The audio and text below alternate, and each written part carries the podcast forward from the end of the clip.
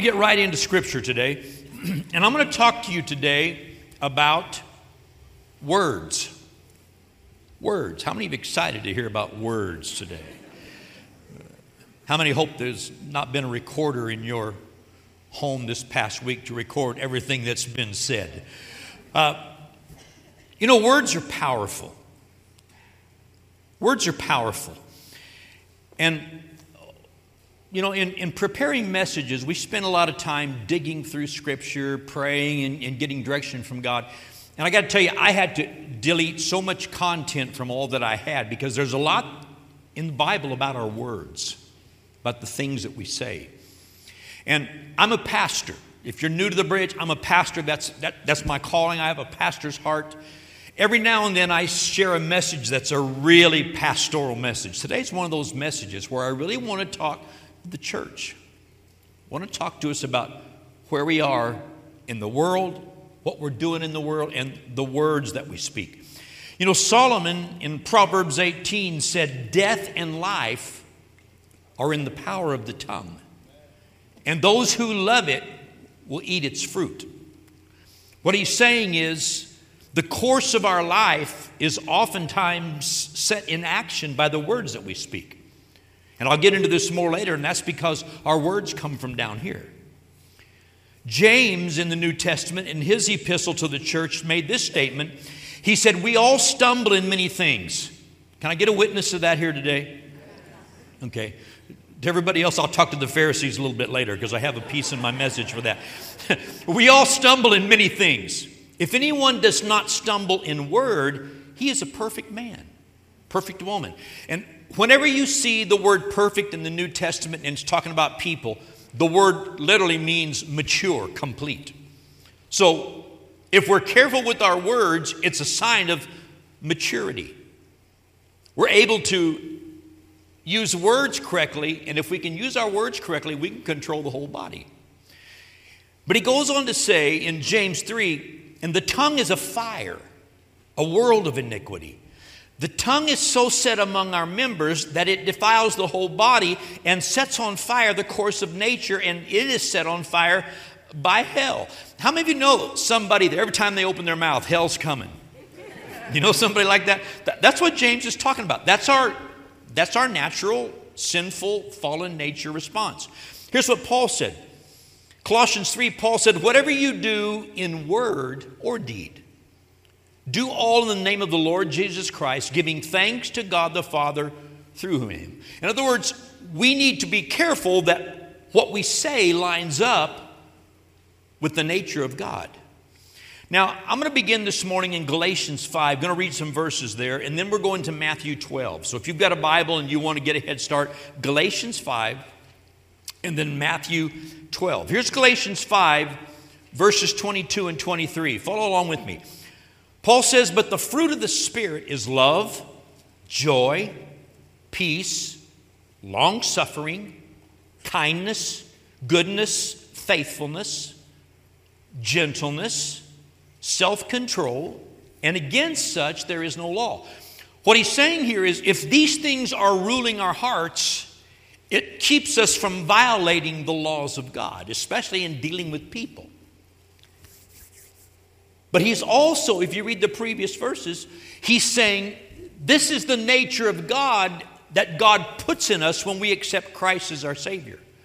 The presence of God in our lives, the presence of the Spirit of God living in us, brings the ability for us to produce the nature of God and release the nature of God. But there's always a war going on inside of us, fighting to whether we're going to release God's nature or my old angry sinful nature. And we all, we all fight that fight. And in Matthew 12, we're going to go to Matthew 12 in a couple minutes. Matthew 12, one of the things that Jesus says is a tree is known by its fruit.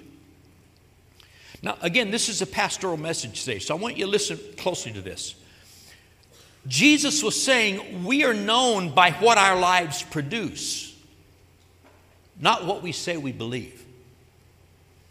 People around you don't care what you believe, they just care about how you treat other people. Your actions, your deeds. We're judged by the fruit of our lives. Well, I believe this, and I believe this, and I believe this. Well, what's coming out of your life? Is it that, or is it something else? That's what Jesus is talking about here. Now, because I had to narrow this down a lot today, I want to spend just a few minutes and I want to talk about three things that Jesus said about our words. So we're going to Matthew 12. I'm going to start reading in verse 34. Look at three things with me. Verse 34. Jesus is talking to angry, nasty religious leaders. We still got some angry, nasty religious leaders in the church world today. I have been one of those. You know, let, let me, some of you don't, are trying to figure that out. Let me, let me tell you a story real quick.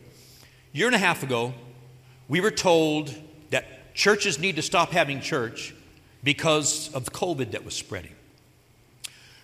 So the government told us, shut the church down for three weeks, and then by then it'll all be over with. How many are glad it was over with in three weeks? Aren't you glad for that? Now, I know I just offended half the people in the building. That's okay, because we get through this message today, you'll understand where I'm coming from.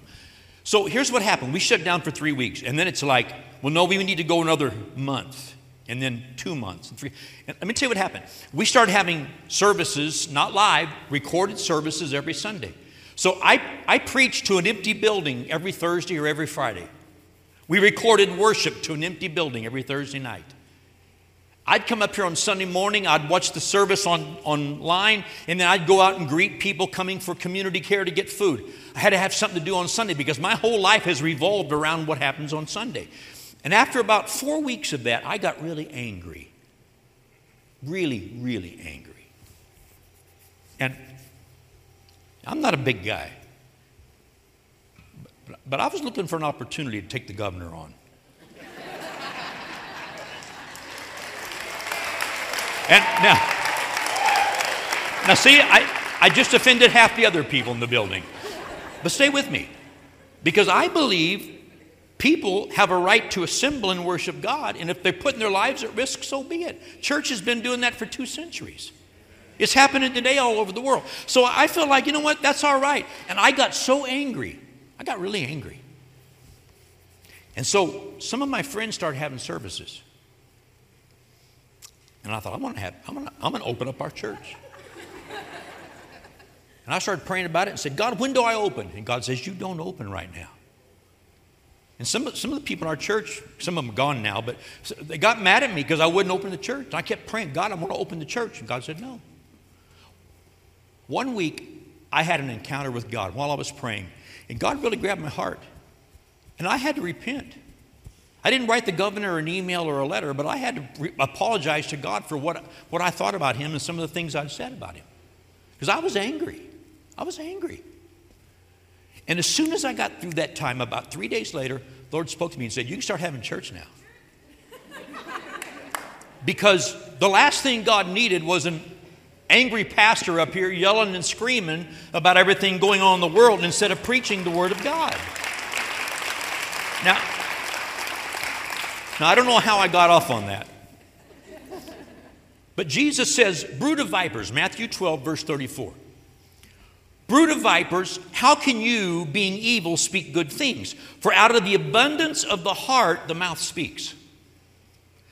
What Jesus is saying is what's going on inside is coming out your mouth, and what's coming out your mouth is what's going on inside. That's what he's saying. And number one, Jesus said that our words reveal what's really going on in our hearts. Once, one day the disciples were saying, well, well, Lord, you shouldn't take this in, you shouldn't take that in. The law says this. And Jesus said, It's not what goes into you that defiles you, it's what comes out of you that defiles you. Because it comes from the heart. So, the words of my mouth originate in my heart. My inner condition is exposed when I open my mouth and I talk.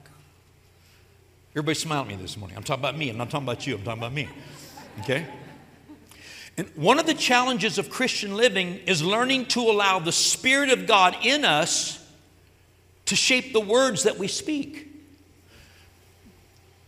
love, joy, peace, long suffering, kindness, goodness, faithfulness, gentleness, self control. Is that motivating my words, or are there other things that are motivating the words that I speak? See, that, that's the dilemma we have as believers. This war is going on inside of us. But God wants us to win the war because every time I open my mouth and I say something harsh, it's coming from here. And, and here's what else happens when we're under pressure and we get squeezed by whatever's going on in life, whatever's happening in our hearts comes rolling across our lips. And Jesus said we need to be careful. We need to recognize that if there's bad stuff coming out of our mouths, it means there's bad stuff going on in our hearts. And that's where the problem is. That's why God says, I'll put the fruit of my spirit in you. I'll put my spirit in you, and the nature of God lives there, and you need to learn to overcome the old nature, win the war, and let the new nature produce things in your life, even the words of your mouth. Second thing Jesus says, look at the next verse Matthew 12, verse 35. Jesus said, A good man out of the good treasure of his heart brings forth good things and an evil man out of the evil treasure brings forth evil things. Now, how many of you think that maybe we need to pay attention to what we're putting in our hearts, whether it's good or evil? Because what's going in is eventually coming out. Verse 36 Then Jesus say, says, But I say to you that for every idle word men may speak, they will give account of it in the day of judgment. Every word. Next verse, 37. Jesus says, For by your words you will be justified, and by your words you will be condemned. So, so, the second thing I want you to notice Jesus says that I'm going to answer for all the words that come out of my mouth. How many of you are ready right now to close in prayer and say, God, forgive me? I'm going to give an account for even the idle words, the empty words, the useless words, the things that I say that shouldn't be said. Jesus says we're going to give an account for all of that. Which, which gives me this crazy idea. This, this is just me, you may not agree, but I got, kind of got the idea. Maybe I should think before I speak.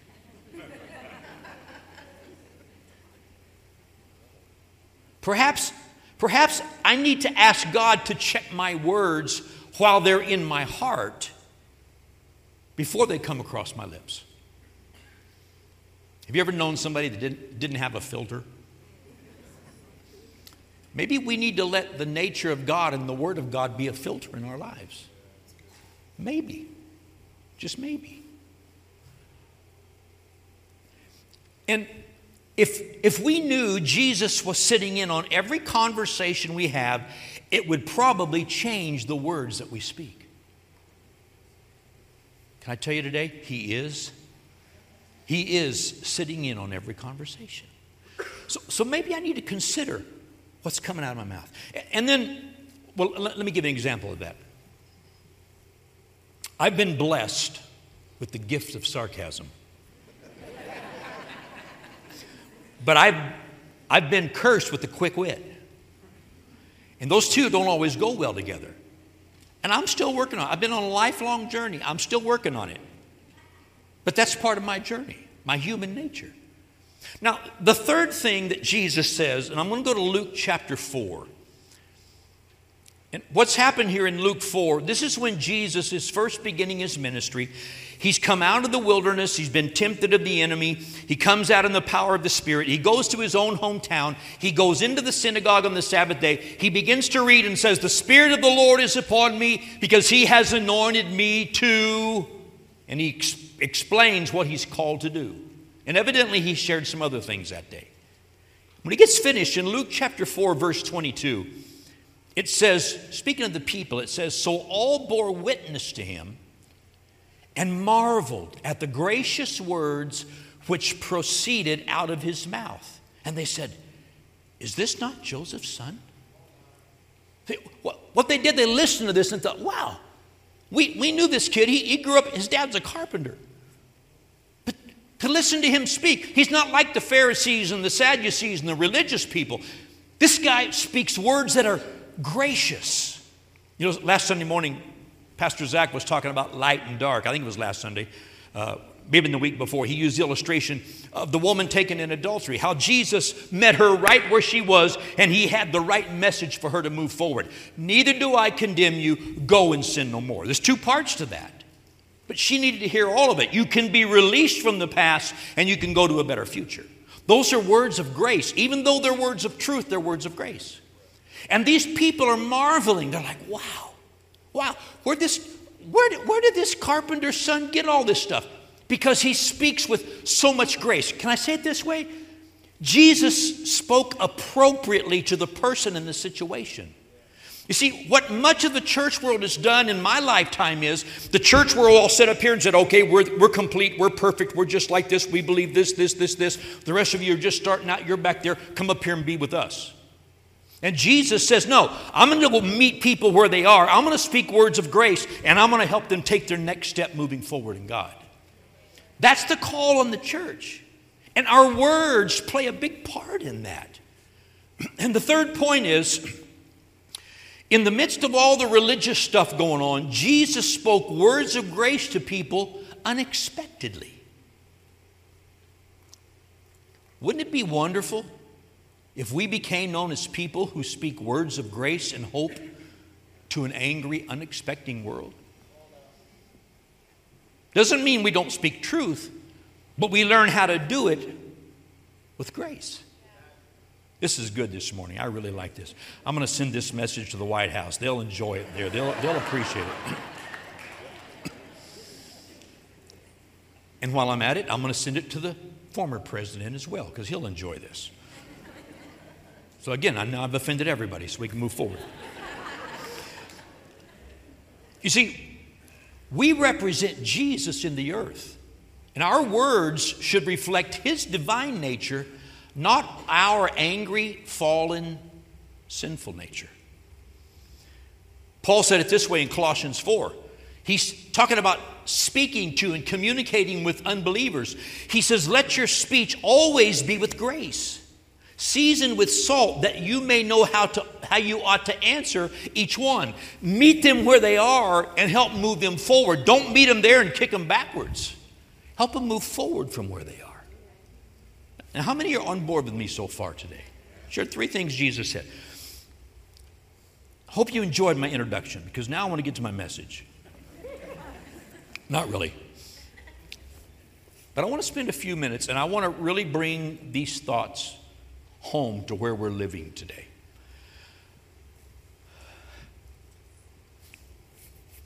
The arch enemies of Jesus were mainly two religious groups. Okay? First, there's the Pharisees. I mentioned the Pharisees earlier in laughing, uh, a moment of frivolity. The Pharisees were self righteous, angry, judgmental, holier than thou people and they were convinced that everyone was horrible, going to hell except them.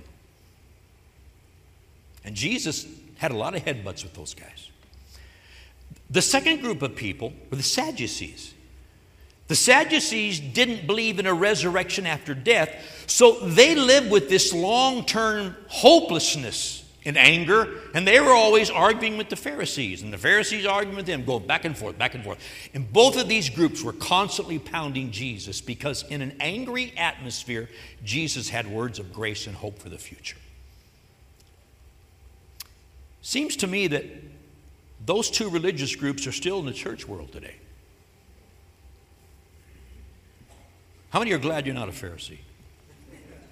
Come on, if you don't raise your hand, people think you're a Pharisee. How many are glad you're not a Pharisee? How many are glad you're not a Sadducee? And you know, these two groups are still in the church world today, and boy, are they angry. Boy, do they talk a lot. See, we're living in a, in a divided, angry world. I, have shared this before. The, the evil spirit that's trying to rule America today is division. We're a divided people. Everything you hear is to divide us. And in our world today, there are plenty of opportunities for conflict. Now, this is my opinion. This is not, thus saith the Lord. But you can weigh this and figure it for yourself. But hear me for just a moment. In my opinion, in this social climate, all of the anger and the division, the American church as a whole is struggling to find its voice in society right now. And you're hearing so many things across the spectrum from the church. I think the church is struggling to find its voice. And as we struggle to find our voice, it's so easy to find ourselves repeating the hateful rhetoric of other people. When you don't know what to say and you get something thrown in your face, you're going to say something. Most people are. Except for those of you who are really spiritual and you've learned how to bridle your tongue. Most of us are going to say something. So, what do we do? We repeat what we've heard somewhere. But here, here's the problem our principles can be right, but the way and the spirit with which we express our principles can be wrong. And as a result, our principles can be lost to the hearts of those who hear us speak. It's not always what we're saying, it's sometimes how we say it. Is it coming from there or is it coming from my anger? Let me, let me, let me illustrate this to you. This is an extreme illustration, but it's true. In my early days of ministry, I had a pastor friend who moved to a different part of the country and started pastoring this church. And the area where he was and the church where he was, they were very much in the, all of the, uh, the church had been very caught up in all of the uh, demonstrations and yelling and screaming at the abortion clinics that was going on in those days. Now, there's a principle there that I think most of us would agree with. But, but listen to this story. This pastor went there, and man, a lot of the church was all caught up in this, and they're out picketing and they're out yelling and screaming. And women come to these clinics and they're yelling and screaming and talking down to them, saying horrible things, calling them all kinds of names. And in the middle of all that rhetoric, their, their principle may have been right, but the way they were approaching it was wrong.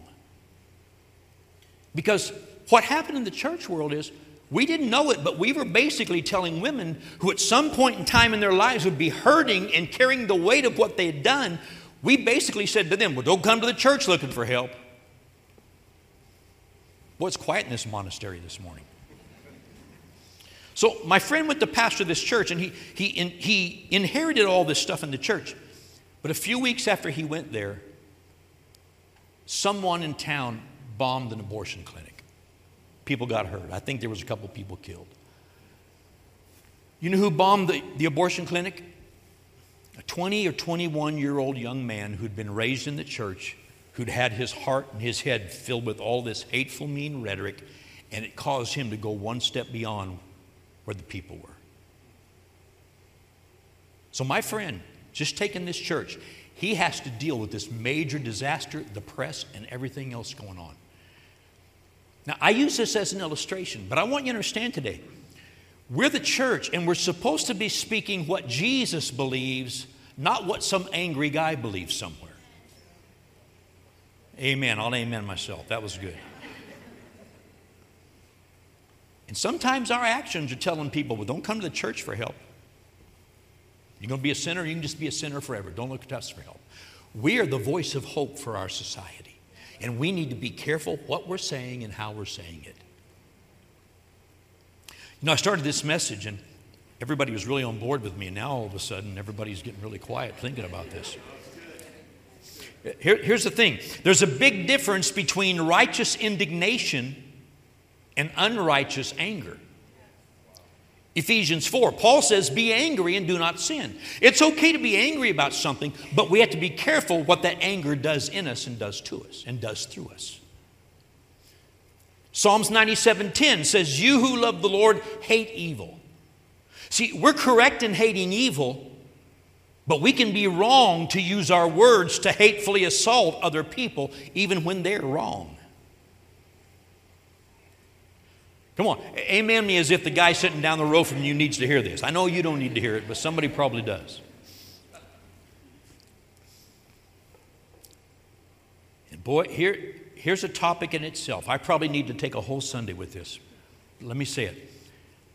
Social media has given us a platform to vent our feelings. And then we hide behind the keyboard because nobody can assault us to our face for our words. But it's still our words. And I'm going to tell you something. I saw it again this week. Somebody in politics made some goofy statement. And before they could erase it off Instagram, somebody got a snapshot of it so it lives forever. We need to, we need to be careful the words that come out of our fingers.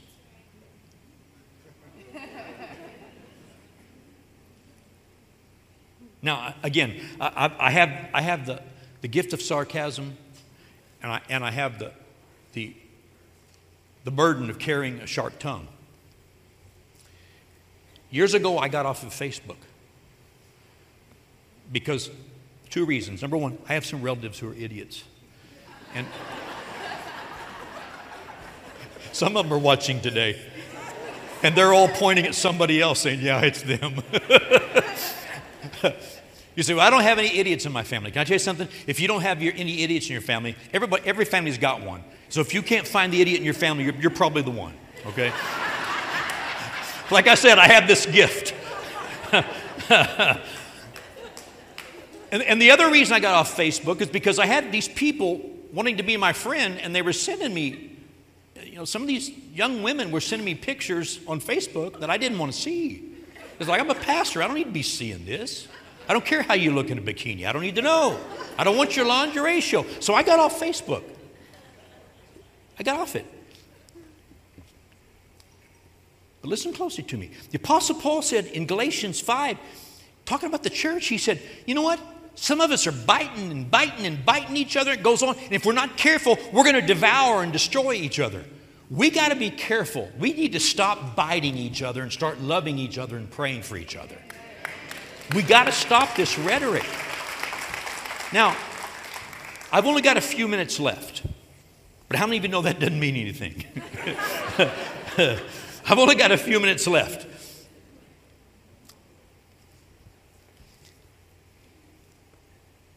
I'm still, right now, I'm still the most prominent voice for the Bridge Church, which brings me responsibility to God and responsibility to people. This morning, I dressed very intentionally. I wore the most loud, colorful shirt I have. Thank you. And, and I wore, these are the most narrow jeans that I have. I wore these one Sunday, and a friend of mine texted me between services and says, Man, you look good in those skinny jeans. and I said, Yeah, they weren't skinny jeans when I bought them, if you know what I mean. And then one of my best friends in the whole world sent me these boots, these suede boots, and they're cool. If you don't believe it, ask somebody younger than you, they'll tell you it. They're cool.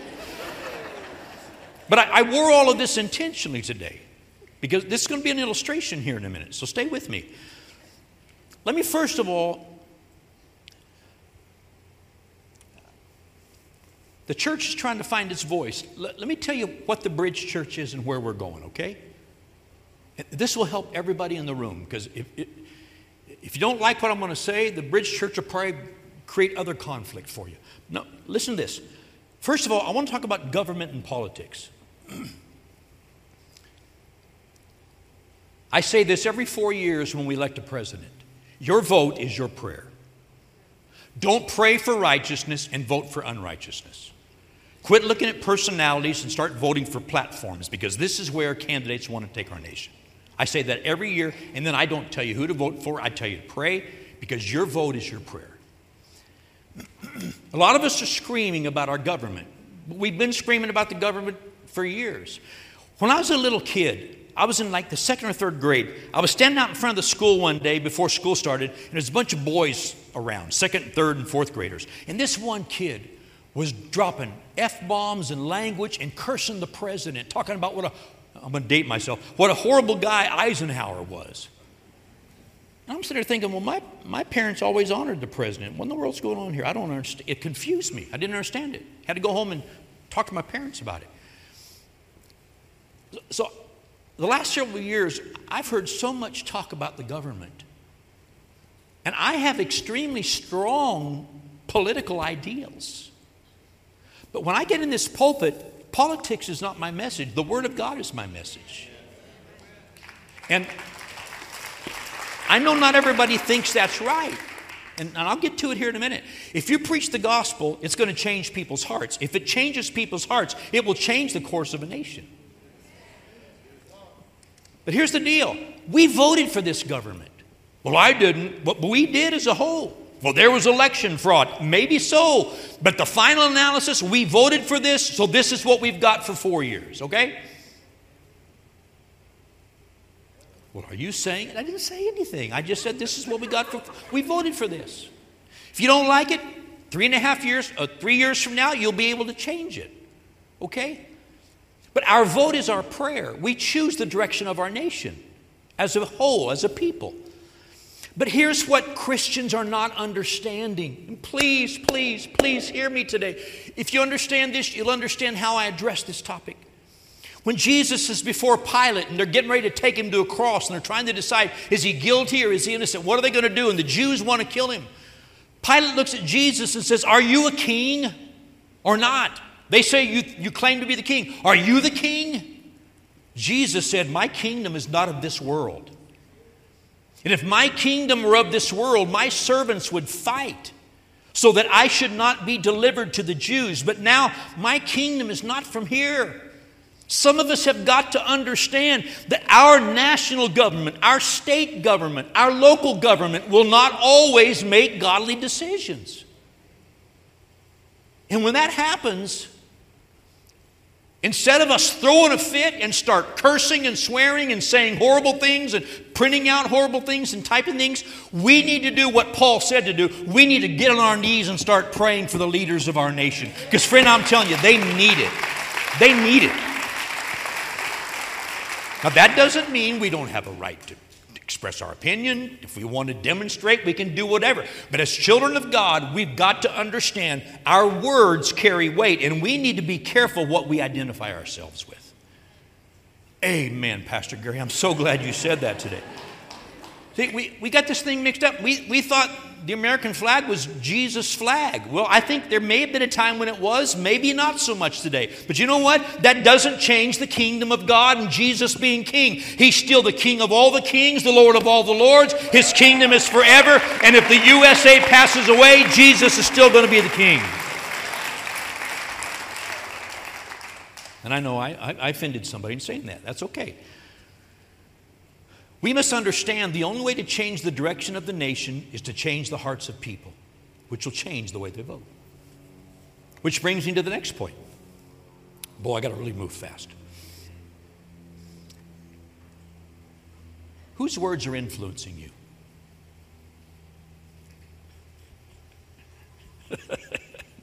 We're talking about words. Whose voice is influencing you? You know what I've, I've seen in the last several months? People are like parrots. Ah, ah.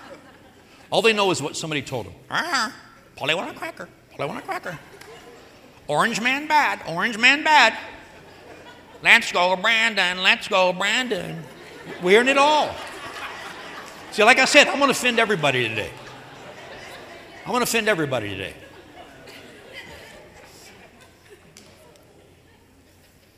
Far be it from someone who claims the name of Christ to get caught up in all that.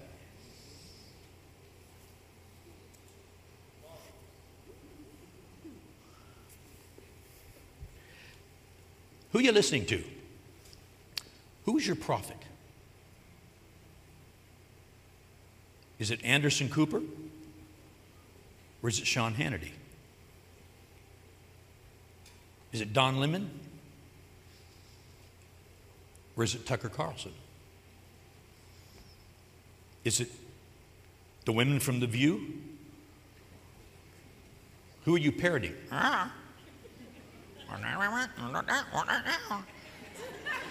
or, or is it Rush Limbaugh?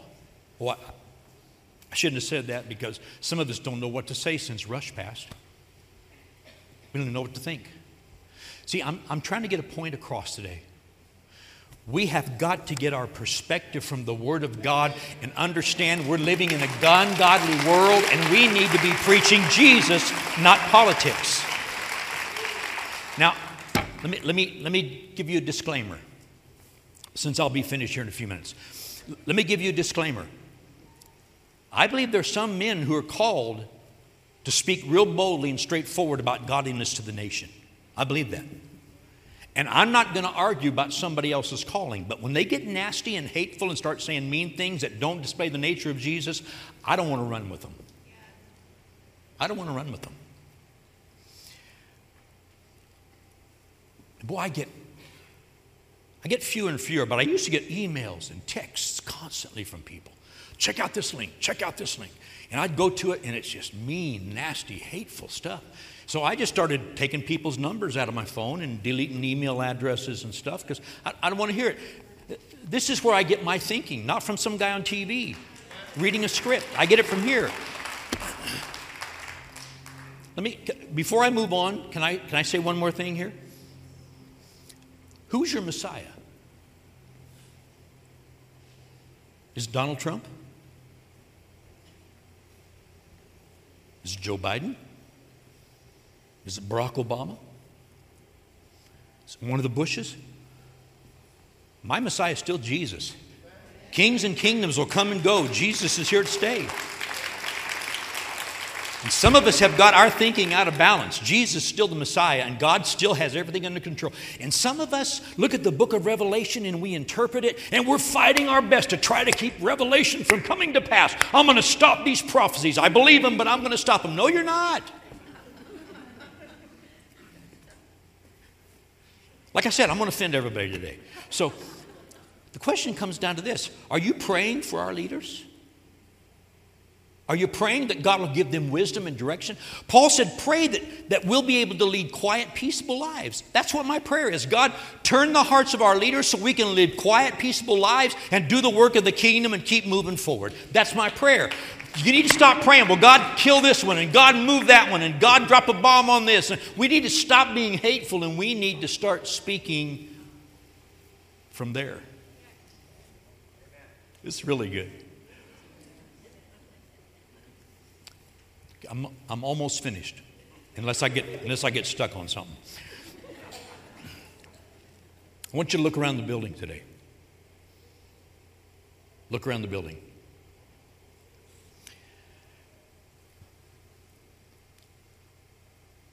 Media, for whatever reason, is trying so hard to stir up tension between people groups.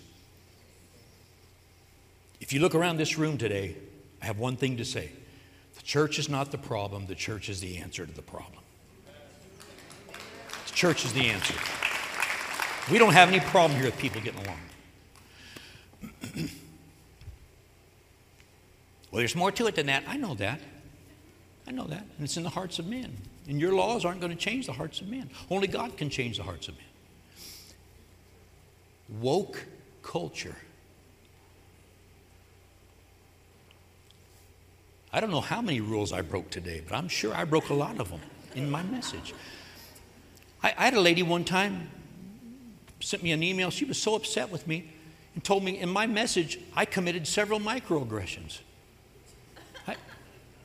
I, didn't respond. You know why? Because I knew the next week I'd do the same thing again. So I, we have got to stop looking for reasons to fight with people. We've, we, the church, have got to let this thing lay down and quit looking for reasons to fight and start looking for reasons to love people. You're not going to fight people into the kingdom, you're only going to love them into the kingdom. Globalism. I'm going to make one quick comment about this. A lot of talk today about globalism. Globalism equals one world government, is what it comes down to.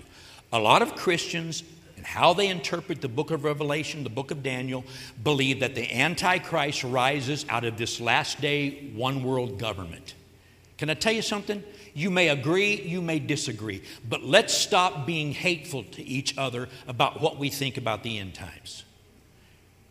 Because people have a basis for what they believe.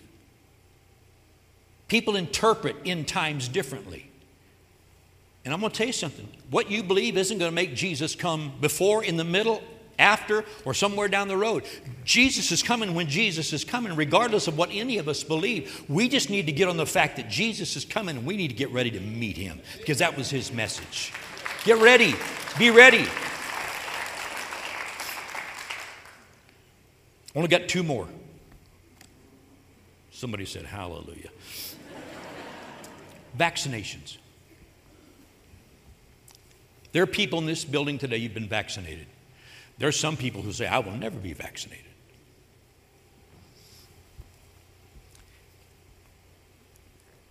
One of the problems we have in our society today is we now live in a culture in America where each side of the aisle does not want us to know all the truth about anything. We're getting selective information.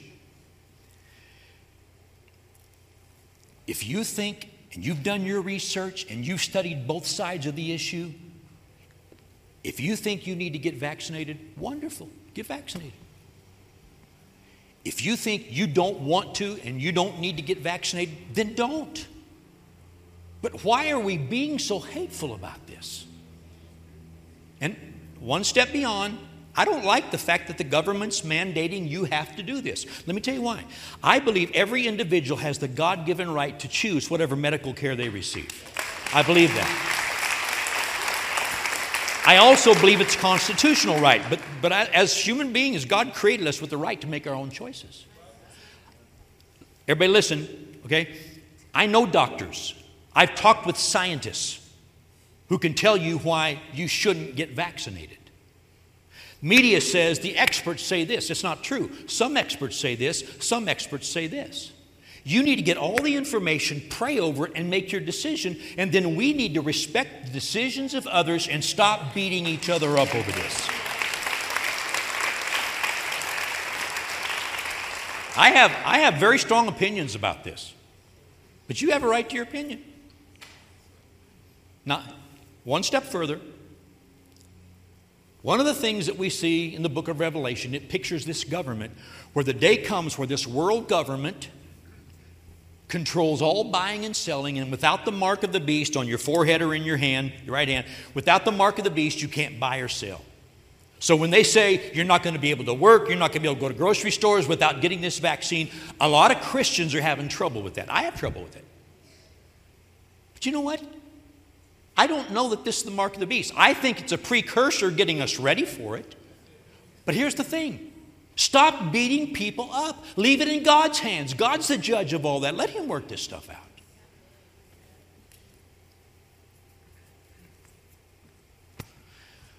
One more. I got to finish in about three minutes. It'll probably take me four. Marriage, sexual sin. From the beginning of time in Scripture, God ordained marriage between a man and a woman. Any sin, every, any sex outside of marriage between a man and a woman, any sex outside of that marriage covenant, God calls it sin. We want to single out one here and one there. God calls it all sin. So, what do we preach? We preach the sanctity of the home and the family, the way God created it. We believe that's God's design and ideal for society. I don't need to preach every month about what's going on in our world. If you're a child of God, you know what's right and you know what's wrong. You need to live right and be an example to the world around you. And here's the thing just because people are confused about sexuality doesn't mean God is. And screaming at them is not going to change their mind.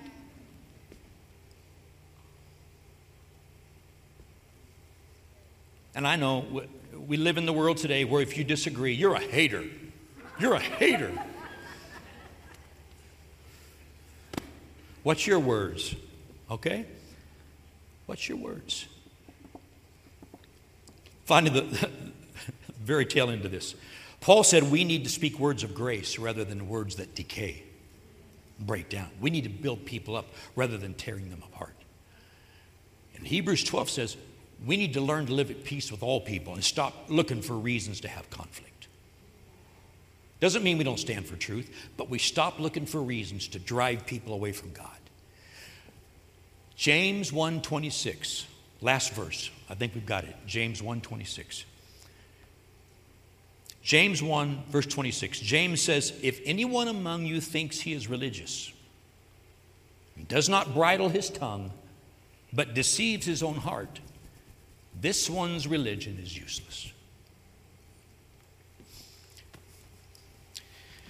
I told you I wore these clothes very purposefully today. Because if, if you're in the building or if you're watching online, some of you are saying, but those are the stupidest looking boots. I can't believe a 55 year old man would wear something like that.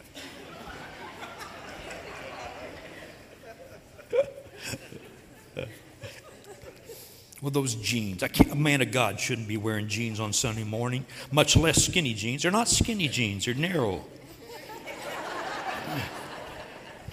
and that shirt, uh, those, this is the brightest shirt I got. That's why I wore it. Well, that shirt looks so stupid. Can I tell you something? I, I don't care if you like the way I dressed, and it doesn't matter to me. If you're watching online and you're a Christian, and you're on our Facebook page and you type in something like, well, the pastor's wearing the dumbest clothes today.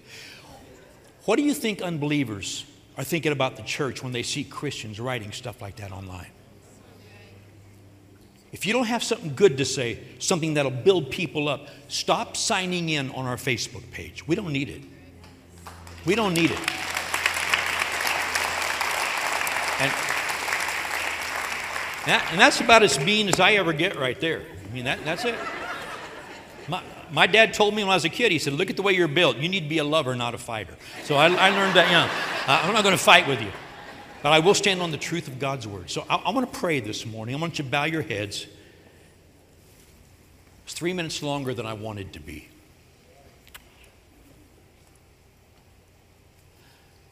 I want to pray. Father, start with me and check my heart. And help me to think before I speak. Help me to learn to think according to your word and speak words of grace, not words of anger and hate. Let the fruit of the Spirit motivate my words. Because our mission here is to reach a lost, dying world.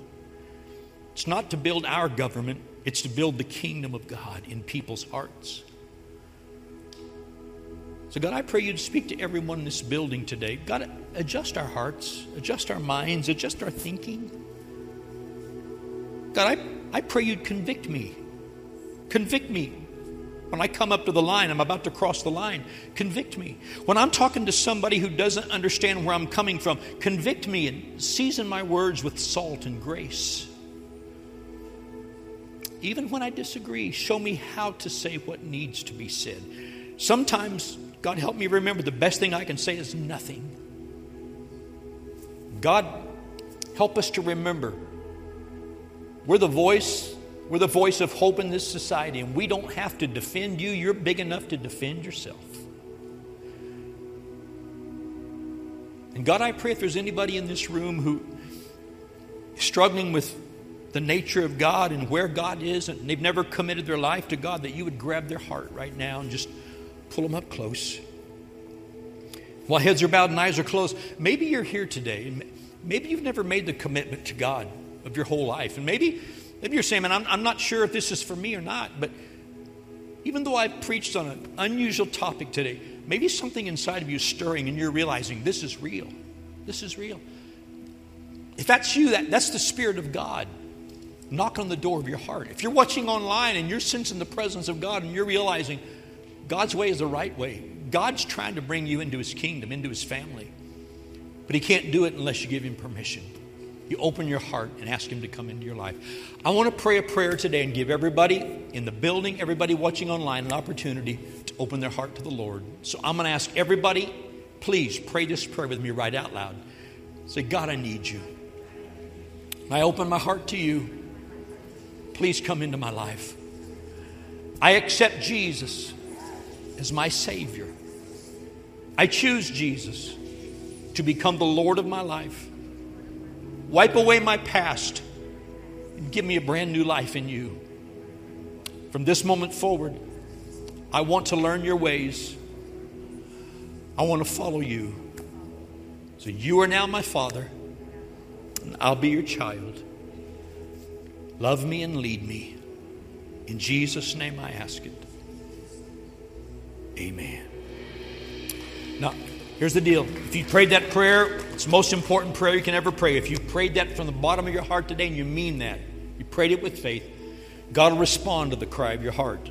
God will begin to lead you and direct your footsteps. But here's the thing it's not the end of the journey, it's just the beginning. We've got a little tool, a gift called the next seven days. We want to give this to you because it'll help you get started walking with God. So let us give this to you today. When service is over, we'll have prayer, time, prayer teams on each side of the building down front.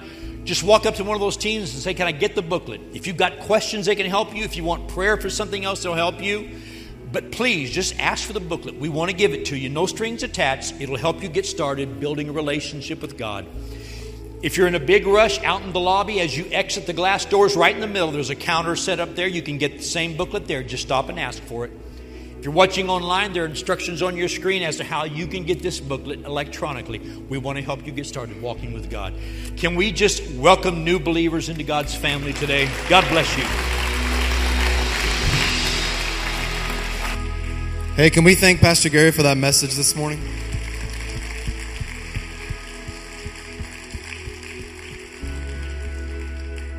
Before we conclude our service this morning, we're so grateful if you made that decision to follow Christ. Welcome to the family of God. Such amazing time to make a decision and do that. No better decision that you could ever make. And right now, before we go, we just want to take a moment and encourage everybody around our giving. We're going to honor God by bringing our tithes and our offerings into His house. And I just want to take this moment to say thank you so much for your generosity and your faithful giving. The Bridge Church is what it is. We say this all the time. We are what we are because of a faithful God and faithful people. And our giving is just one way that we respond in worship to honor God, to put Him first, and say, Thank you, God, for being so generous and so faithful to me. So, again, thank you for your generosity. Because of you, the work of the ministry, the taking of the gospel into our community through our partnerships across the country and church planting efforts, our missions partners around the world, we are doing that, and it's all because of your faithful generosity. There are several different ways that you can give on the screen if you'd like to give today. If you want to bring your tithe and you came prepared to do that, you can grab an, uh, uh, one of the envelopes on the back of your seat. If you want to give a physical offering, you can drop it at one of the giving stations on either side of this first set of exit doors before you exit the auditorium. You can also go in over near the kids check in area. There's also a drop box there where you can drop your giving as well if you'd like to do that. And then many, many uh, different ways that you can give digitally online. Either way, however you choose to give, we're so grateful for your generosity again. Thank you, thank you, thank you for being a very generous church. Hey, I hope that you've been blessed being in church today. Anybody had a good time today? We love you. Have a wonderful Sunday and an amazing week. We will see you next weekend. Bridgemen this coming Saturday at 8:30.